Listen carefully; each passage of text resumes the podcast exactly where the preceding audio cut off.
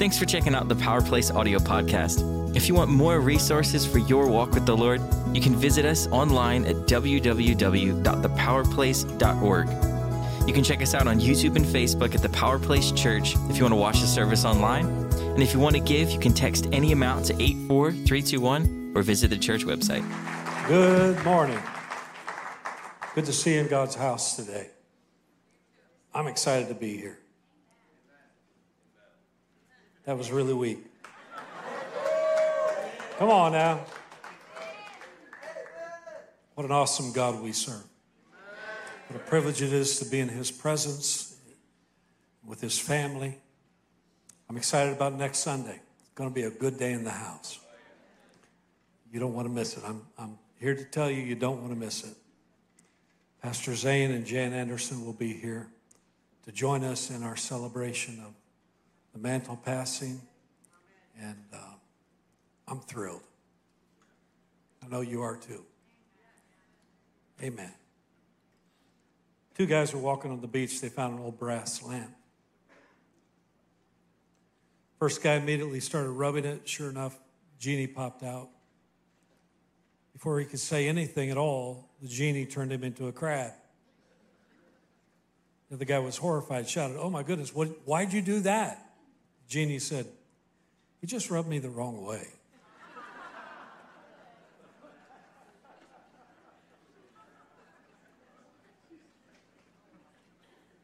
For those of you who are parents, when a kid says, "Daddy, I want mommy," that's the kid version of "I want to talk to your supervisor."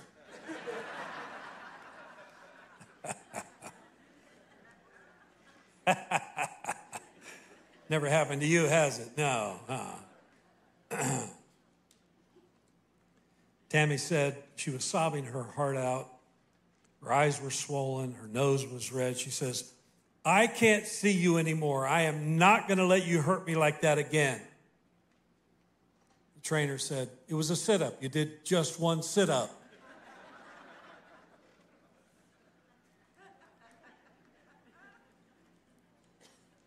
Okay. You're going to miss me. I know you are. Well, maybe not.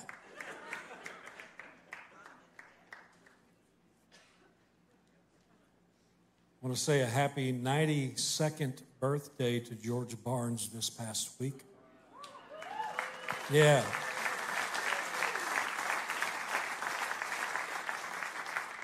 What camera's working right now? Where are we going? Right back here. Everybody turn that way and say, "Happy birthday, George." Uh, we love you here at the Power Place. One of our core values, honor. Honor up. Yeah. We place the value of heaven on you because you bear the image of Christ.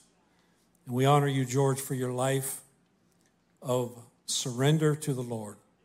George and Grace, they, they join us every Sunday by the iPad in their little apartment. And they're a gift to this house, and we honor them today. Love you, Barnes family. Amen. We, we believe the Lord has nudged us that twenty twenty-three is going to be a season of supernatural suddenlies. And already in the first month of this new year, some of you have experienced supernatural suddenly moments. Your eyes have been opened to see his hand working in your behalf. You've noticed that he's working. Things that were out of reach have suddenly come into your grasp. Things that have been locked up and in process have suddenly opened up and processed. Miracle moments that you've been waiting on have suddenly taken place or are about to happen. And I want to say to you, prepare yourself for what's to come. Obedience is the key to setting you up for those miraculous moments. So get in position. Get in position. Whatever he says to you, just do it. Amen. Just like Mary said to the disciples, he doesn't want to do this, but whatever he says to you, do it. And as they obeyed, boom, miracles take place. Obedience is the key to life. So stay obedient to his voice, to his nudge, to his word. You'll be amazed at where your journey takes you. This is a season of supernatural suddenly set up by radical outright obedience to his voice and his word. So let's keep walking boldly into this season. Amen. Amen. Nice to have my mother-in-law here today. Judy, welcome.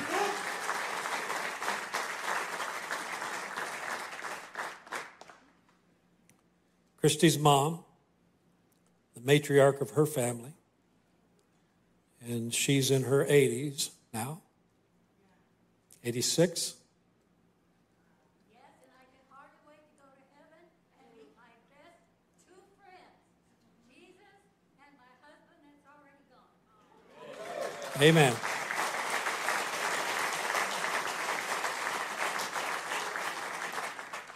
When we Uh, left our church in Davenport, Iowa, God called us to go on the road with our family.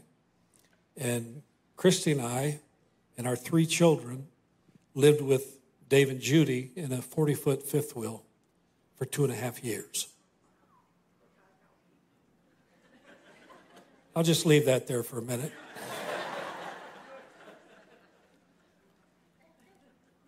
And we survived. Amen. First Kings chapter seventeen, in this season of supernatural suddenly set up by outright obedience. Now Elijah the Tishbite, who was of the settlers of Gilead, said to Ahab, who was the wicked king that came into power, he said, "As the Lord, the God of Israel, lives, before whom I stand, surely there shall be neither dew nor rain these years, except by my word." Verse two, the word of the Lord came to him, saying, when the word of the Lord comes to you, what do you do? You better obey, because there's a supernatural suddenly waiting for you on the other side of your obedience. The word of the Lord came to him, saying, "Go away from here, turn eastward, and hide yourself by the brook Cherith, which is east of the Jordan. It shall be that you will drink of the brook, and I have commanded the ravens to provide for you there." So he went and did according to the word of the Lord. There's the key. Obedience is the key to life. So he went and did according to the word of the Lord. For he went and lived by the brook Cherith, which is east of the Jordan. What did God tell him?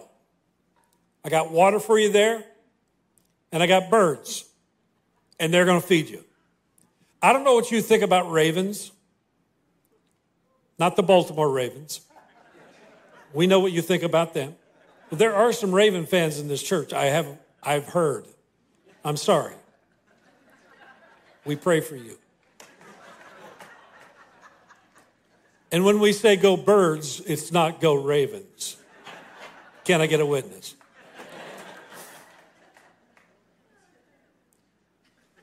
Ravens are a dirty bird.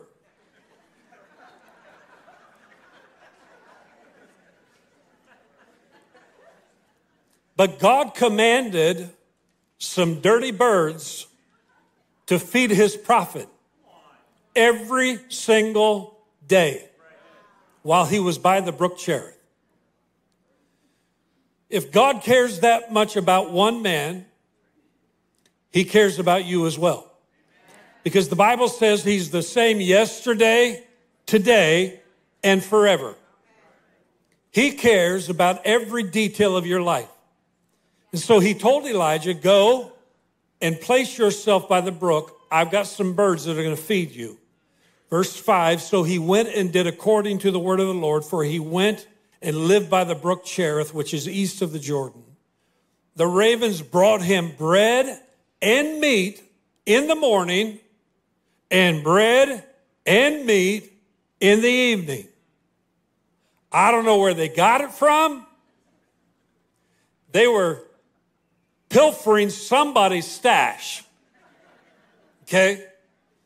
But God commanded them to do that. They obeyed, and therefore the prophet was taken care of every morning, every evening, and he would drink from the brook. That's an awesome God. That's the same God that can provide for you when everyone else is in famine. It's the same God who can take care of every single need you have when you don't know where the next check's coming from. I'm telling you, God is able and he will do what his word says he'll do.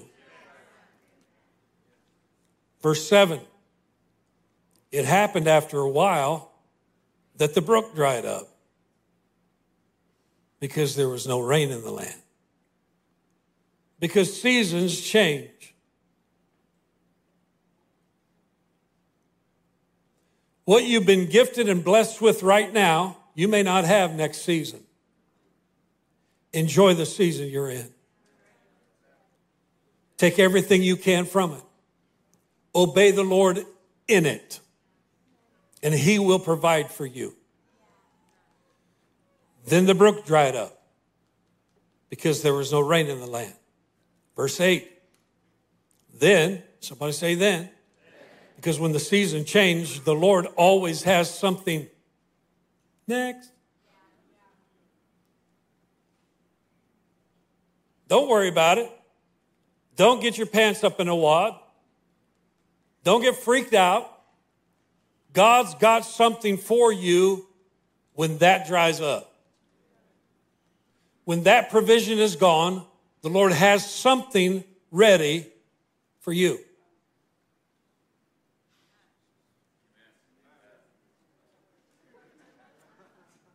Hallelujah. Hallelujah. Hallelujah. Hallelujah.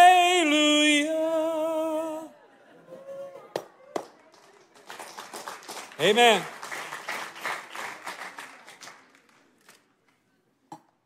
Then the word of the Lord came to him, saying, arise, go to Zarephath, which belongs to Sidon, and stay there. Behold, I have commanded a widow there to provide for you. So he pouted and said, I don't want to leave this. This has been nice. I like it here. It's comfy. No. What does verse ten say? I don't hear you. So he obeyed. He arose and went to Zarephath. When he came to the gate of the city, behold, suddenly he sees something. A widow was there gathering sticks. And he called to her and said, please give me a little water in a jar that I may drink.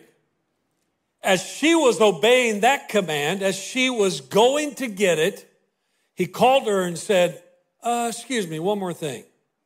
Please bring me a piece of bread in your hand. But she said, as the Lord your God lives, I have no bread, only a handful of flour in the bowl and a little oil in the jar. And behold, I am gathering a few sticks that I may go in and prepare for me and my son that we may eat it and die. That's my plan. I got nothing left except a little bit, and we're going to have our last meal. That's why I'm getting these sticks. Then Elijah said to her,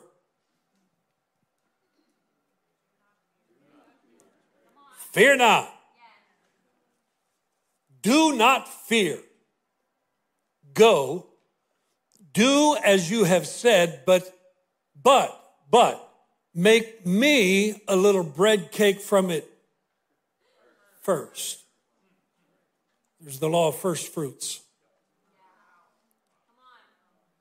It's the law of obedience Whatever he says to you, go ahead and do it, and do it first. That's why the tithe is such a big deal. The tithe is the first tenth of everything you brought in, everything you work for.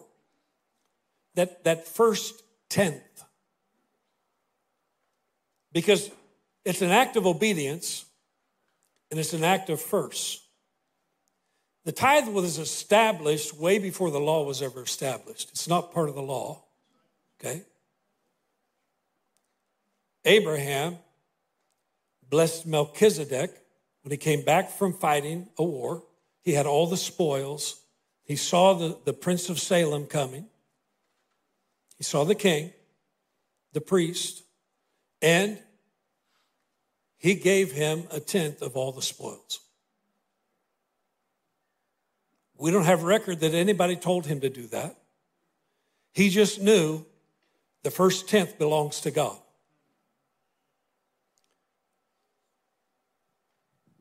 If you're not tithing, grow up. Amen. Grow up and obey the Lord. Do not fear. Go do as you've said, but make me a little bread cake from it first and bring it out to me. And afterward, this is where faith comes in.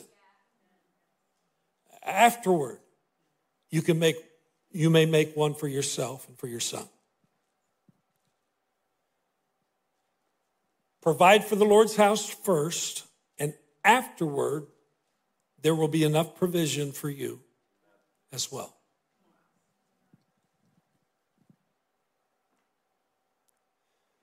Verse fourteen, for thus says the Lord God of Israel, the bowl of flour shall not be exhausted, nor shall the jar of oil be empty, till the day that the Lord sends rain on the face of the earth.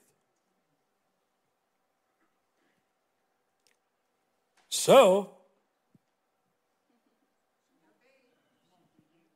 she obeyed. There it is. Once again, obedience, the key to life.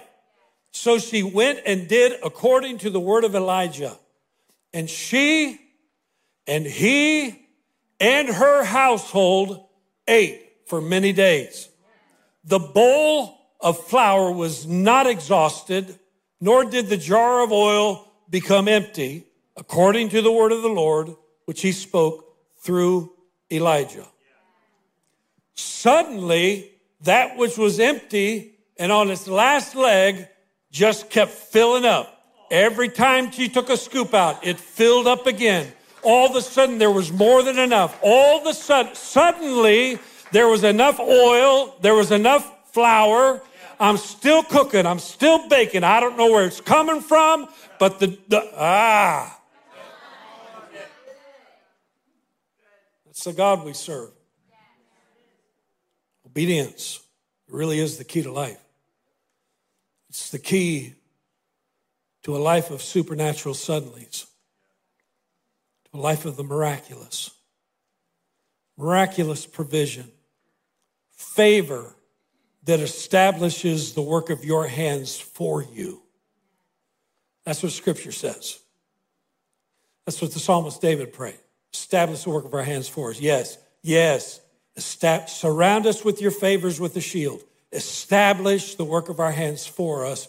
Yes, establish the work of our hands. That's favor. That's favor from God. You can't deserve that. You can't work for it. All you can do is obey. And when you obey, he brings his favor and establishes the work of your hands for you. You can't pay your way to the top. He's going to move you. Come on, somebody. Hallelujah. I was reading this story and was thinking of how the Lord has miraculously provided for us all these years, Christy. He even commanded a widow to take care of us. Claudia Wolf. You don't know her name. she invested in this house. When Christy and I felt the nudge of the Holy Spirit to leave home for our family ministries and travel with our own family, God spoke to Claudia and said, take care of them. We didn't ask for it. She just kept showing up at our meetings. She just kept giving us money. We didn't know why. But God commanded her as a widow to take care of this little Hollis family.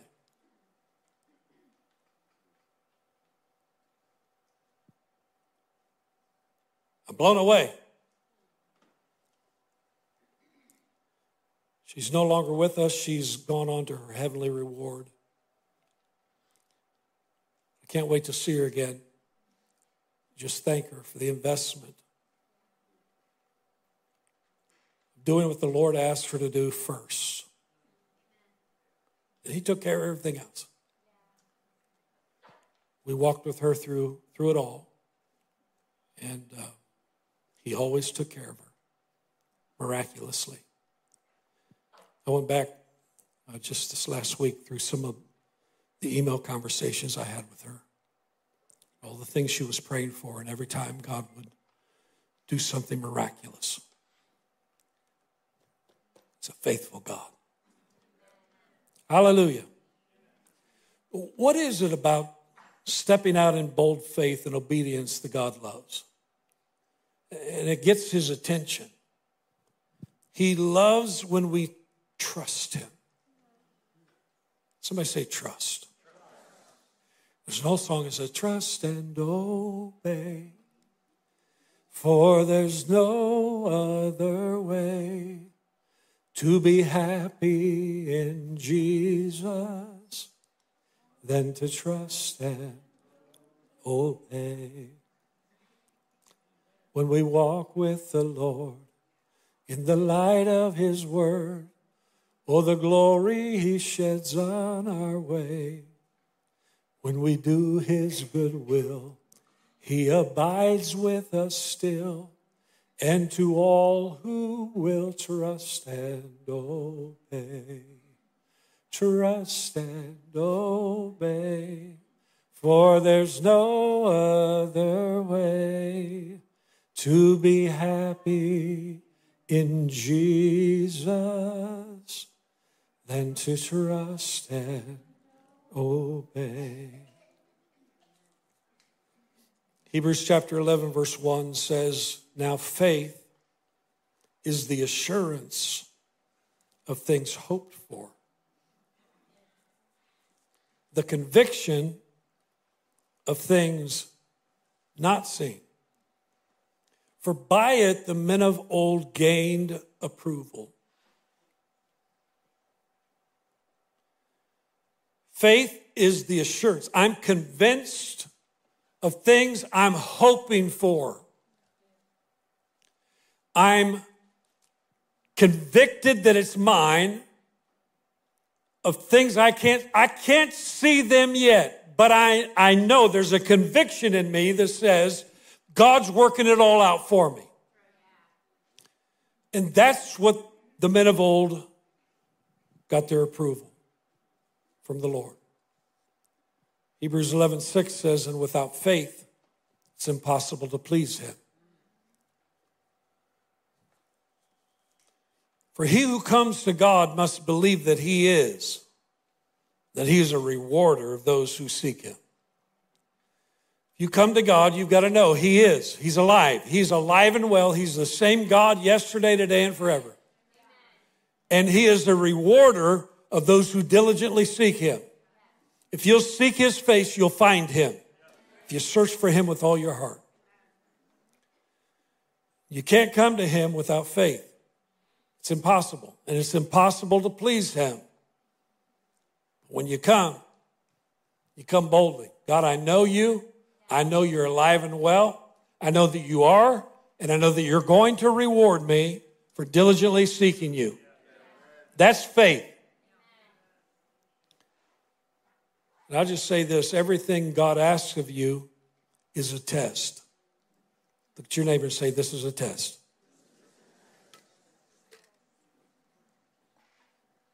This is only a test. It's a test of the television broadcasting system. Some of you are old enough to remember that. And went, beep. How many of you remember there were only three channels and they went off at the end of the night? That was it. That's all you got. None of this channel surfing your whole life away. Everything God asks of you is a test, and it's a test. It's a setup for where he wants to take you and he what he wants to do in your life. Everything's a test. And it's always for your good. Always. Question is, are you passing the test? How are you doing on the test? You don't even know it's a test in the middle of it. It's hidden in the everyday mundane situations you face. So you keep acting that way, the way you've always acted, and you keep getting the same results, not knowing that the Lord is trying to take you to a whole new level and grow you so that you can handle the more that he wants to give you. It's a test. And the way to, to pass the test is to do what he asks. Obey him. Obedience is the key to life. I don't know if you've ever heard that or not, but it's a big deal. Check out the Israelites in Numbers chapter thirteen. Then the Lord spoke to Moses, saying, send out for yourself men so that they may spy out the land of Canaan, which I am going to give to the sons of Israel. The Lord said to Moses, I want you to send out some, some men, and I want them to look through the land, spy it out, the land of Canaan, which... what? I am going to give to the sons of Israel. You shall send a man from each of your, their father's tribes, everyone a leader among them. I don't want you to pick the scum. I want you to pick some leaders. So Moses sent them from the wilderness of Paran at the command of the Lord. He sent them from the wilderness of Paran at the command of the Lord. All of them, men who were heads of the sons of Israel. These then were their names. From the tribe of Reuben, Shemua, the son of Zachor. From the tribe of Simeon, Shaphat, the son of Hori. From the tribe of Judah, Caleb, the son of Jephunneh. From the tribe of Issachar, Igal, the son of Joseph. From the tribe of Ephraim, Hoshea, the son of Nun. From the tribe of Benjamin, Palti, the son of Raphu. From the tribe of Zebulun, Gadiel, the son of Sodi. From the tribe of Joseph, from the tribe of Manasseh, Gadi, the son of Susi. From the tribe of Dan, Amiel, the son of Gamali. From the tribe of Asher, Sethur, the son of Michael. From the tribe of Naphtali, Nabi, the son of Bofsi. From the tribe of Gad, Gael, the son of Maki. These are the names of the men whom Moses sent to spy out the land. But Moses called Hoshea, the son of, jo- of Nun, Joshua. He is known as Joshua the rest of his life. Because sometimes when the leader calls you a name, it sticks. When Moses sent them to spy out the land of Canaan, he said to them, go up there into the Negev. Then go up to the hill country. See what the land is like, and whether the people who live in it are strong or weak, whether they're few or many. How is the land in which they live? Is it good or bad? How are the cities in which they live? Are they like open camps or with fortifications? How's the land? Is it fat or lean? Are the trees in it or not? Make an effort then to get some of the fruit of the land. Now the time was the time for the first ripe grapes. So they went up and spied out the land from the wilderness of Zin as far as Rehob at Lebo-Hamath, When they had gone up into the Negev, they came to Hebron, where Ahiman, Sheshai, and Talmai, the descendants of Anak, were. Now Hebron was built seven years before Zon in Egypt. Then they came to the valley of Eshkol, and from there cut down a branch with a single cluster of grapes, and they carried it on a pole between two men, with some of the pomegranates and the figs. Some of you remember the statue I brought from my dad's office. It, it had it was uh, made out of olive wood. And it was the two men carrying this pole with the, the huge grapes on it. That place was called the Valley of Eshkol because of the cluster which the sons of Israel cut down from there.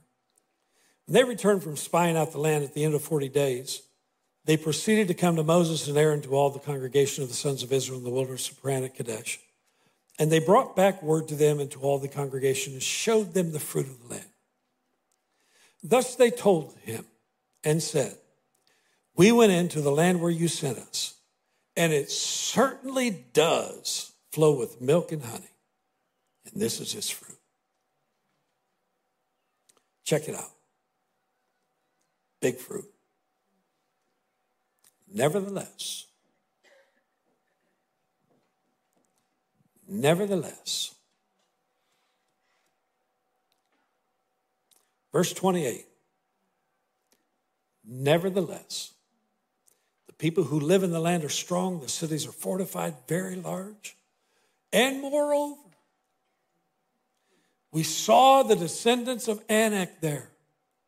Amalek is living in the land of the Negev, and the Hittites, and the Jebusites, and the Amorites are living in the hill country, and the Canaanites are living by the sea, on the side of the Jordan.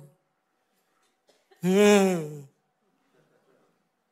Caleb quieted the people before Moses and said, "We should by all means go up and take possession of it, for we will surely overcome it." But the men who had gone up with him said, "We are not able to go up against the people, for they are too strong for us." So they gave out to the sons of Israel a bad report of the land which they spied out, saying, "The land through which we've gone and spied it out is a land that devours its inhabitants.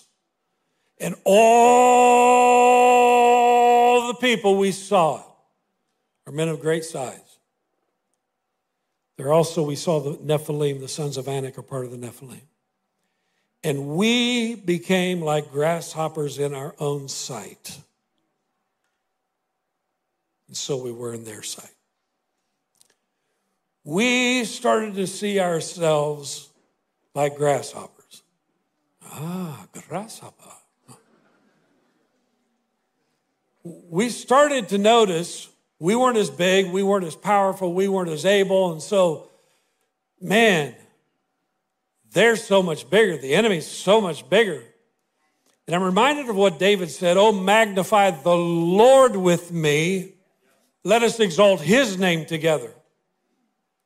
You can magnify your problem to the point where you become a grasshopper, where you become insignificant, unable, not able to even function in life.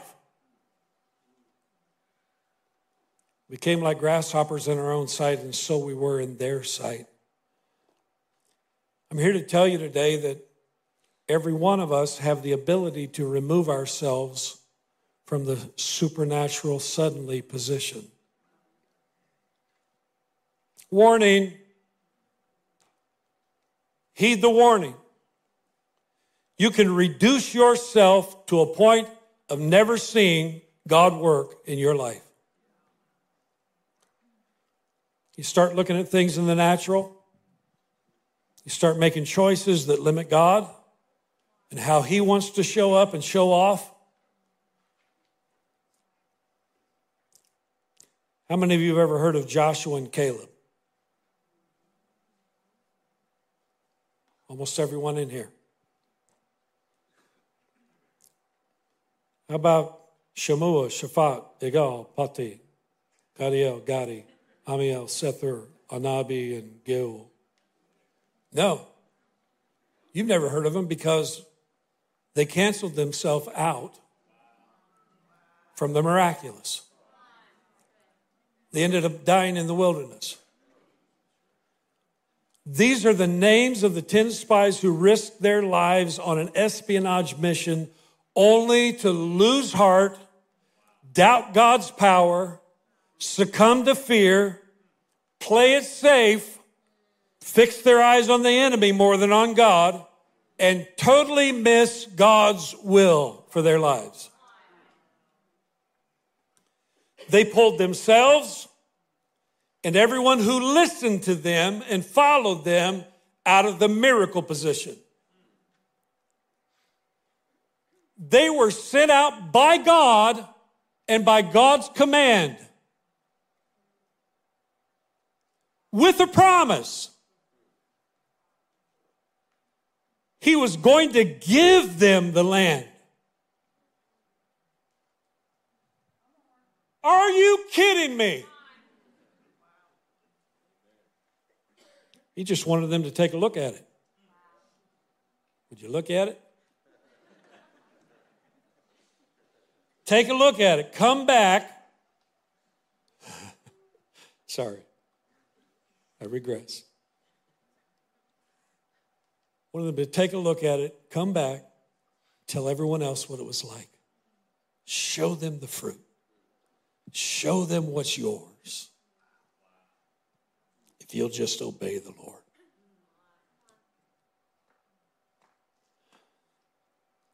And doesn't this happen to us all the time? We have a choice. Every single time. Am I going to stick my neck out and obey him? Or am I going to look at my circumstances, look at my surroundings, and worry and wonder and say, oh, it's so big, it's so awesome, it's so ominous, I don't think I can do it. You can't do it. That's the point. It's not on you. He promised to give it to you. He promised it's yours. Oh.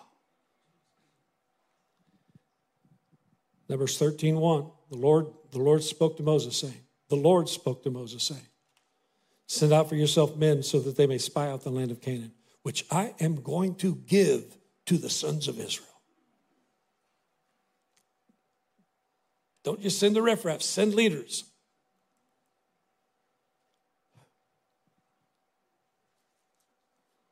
Their fact-finding mission turned into a fear-filled mission and removed them from the surprise position, the supernatural suddenly position.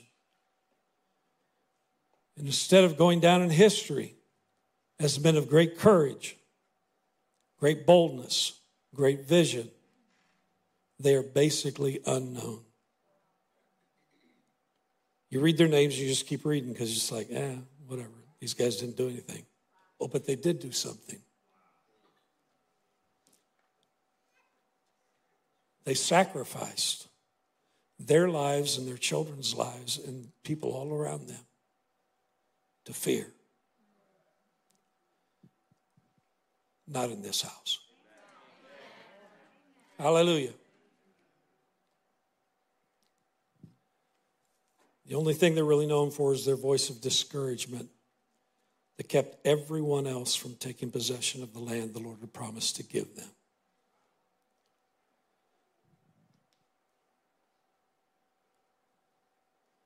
I can't tell you how many voices, negative voices, came at us every time we decided to obey the voice of the Lord. You can't do that. We left Davenport, Iowa, West Side Assembly of God, because God called us on the road to a home for our family ministries. It was in the middle of a recession. It was in the middle of a recession. And everyone, I, I don't know of very many people that said, go for it, you guys can do this. Almost everyone to the person said, you're crazy. You can't do that. What church is going to have you at their church? We're in the middle of a recession. You you can't. Why are you? Why? Why would you ever do that? You're you're you're crazy. You can't possibly be hearing the voice of the Lord. God called Christy and I to go to Trinidad. Everyone was a naysayer. Nobody believed. Nobody believed that it was the voice of the Lord.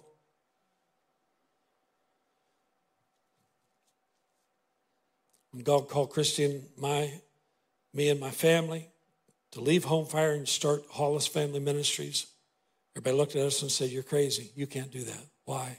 Why would you leave that, that, that successful ministry? Start out on your own. What are you thinking?" I'll never forget the day. We're sitting across from a pastor, and he said, "I want you to come back next year."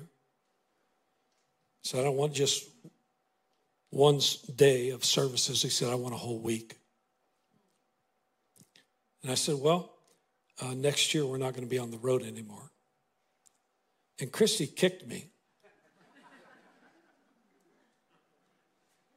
Like, okay, what was that? And that's what she said. What was that? Because we really hadn't talked much about it. I'd just been praying, knew that the Lord was calling us to plant a church. The pastor said, "What are you going to do then?" I said, "Well, we're going to plant a church."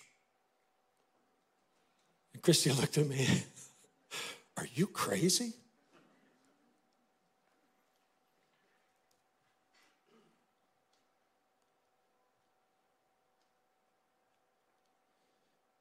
And when the Lord said, "Come to Kennett Square,"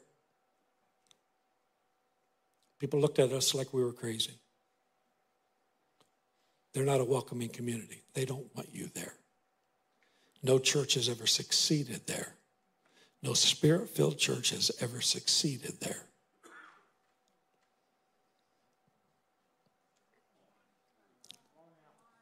There's always going to be naysayers. There's always going to be the negative voice.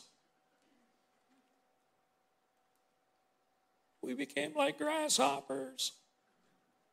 And you can live there and eat the fruit of that. And it's not good fruit, I can tell you that.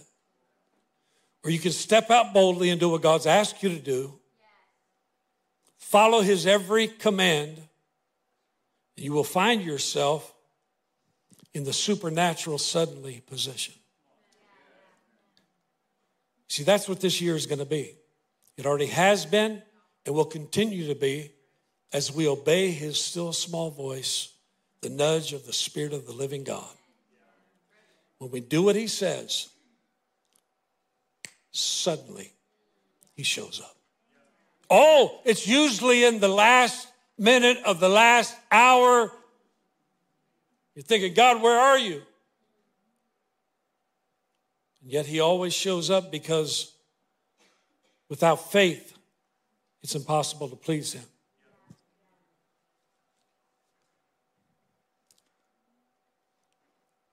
Let me just say this. Your, your bad report will affect not only you, but everyone around you. So avoid negative people at all costs. Look at your neighbor, tell them that. Avoid negative people at all costs.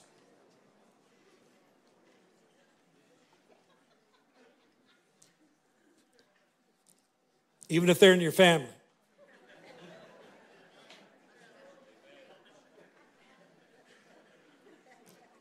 We have a bucket of earplugs over here. And if you're the negative voice, avoid yourself. I'm serious. Don't hang around you the way you are. Get into the presence of God and let him change you. Let him fill you with faith. Let him fill you with boldness. Let him fill you.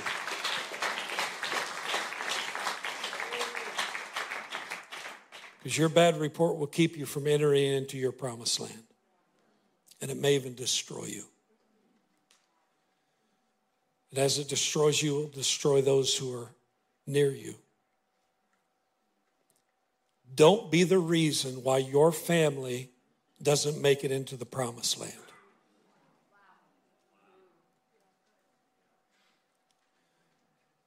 Don't nudge your wife right now, okay? Just control yourself.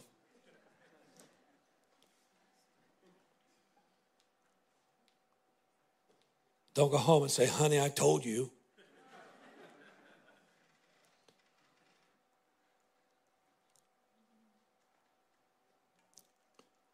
Be a Joshua and a Caleb. We can do this. With God's help, we got this. Hebrews eleven six, come worship team. Without faith, it's impossible to please him. For he who comes to God must believe that he is, that he is a rewarder of those who seek him. Hallelujah.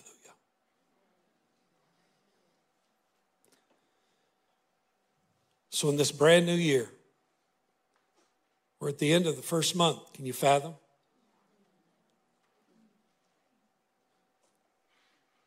How many of you are enjoying food again? How many of you ate too much on Monday and you paid for it?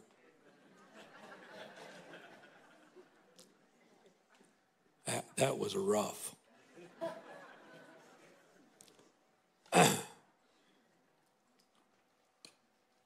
Wisdom. Lord, I need wisdom.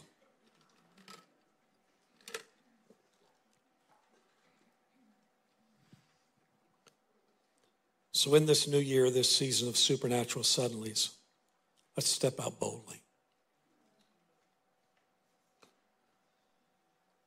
Hearing the voice of the Lord, saying, this is the way, walk in it. Follow his nudge. Stand with me, please.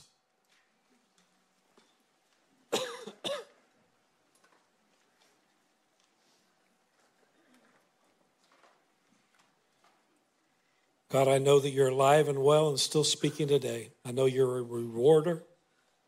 If I'll just seek you with all my heart, you reward that. And you will suddenly show up in my behalf. Move mountains that I can't move.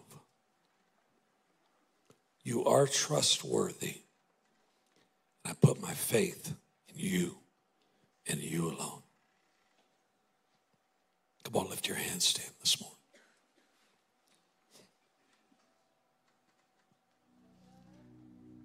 morning. Mm. We dedicate ourselves to you today, Lord. To be like Joshua and Caleb. We don't even want a hint of the other ten guys in our life. No negative in twenty twenty-three. No fear.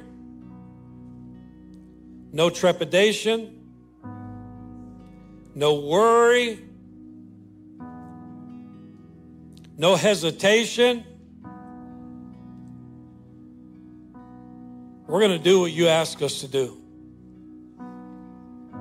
Quickly, speedily, boldly, with faith.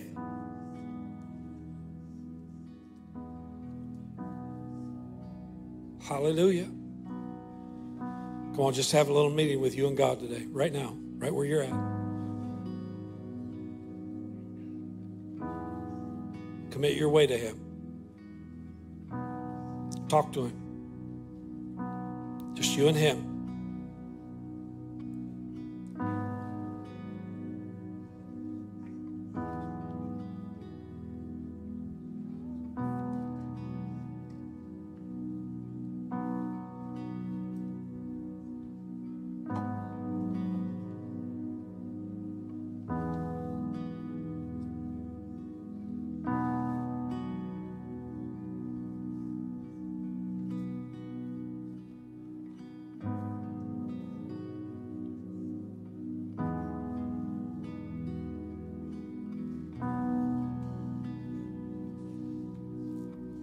Negative voices are always going to be there, but you don't have to listen. You don't have to listen. Whatever you say, Lord, we're going to do.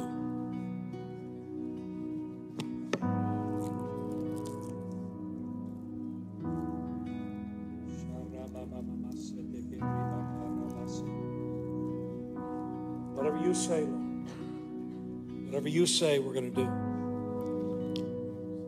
Thanks for checking out the Power Place audio podcast. The Power Place exists to help you encounter the Lord's presence daily, to empower you with His Spirit and His Word so that you can engage your world. Here at the Power Place, we believe the Bible from cover to cover, and our prayer is that as you listen, the absolute truth of God's Word would bring complete freedom to every area of your life.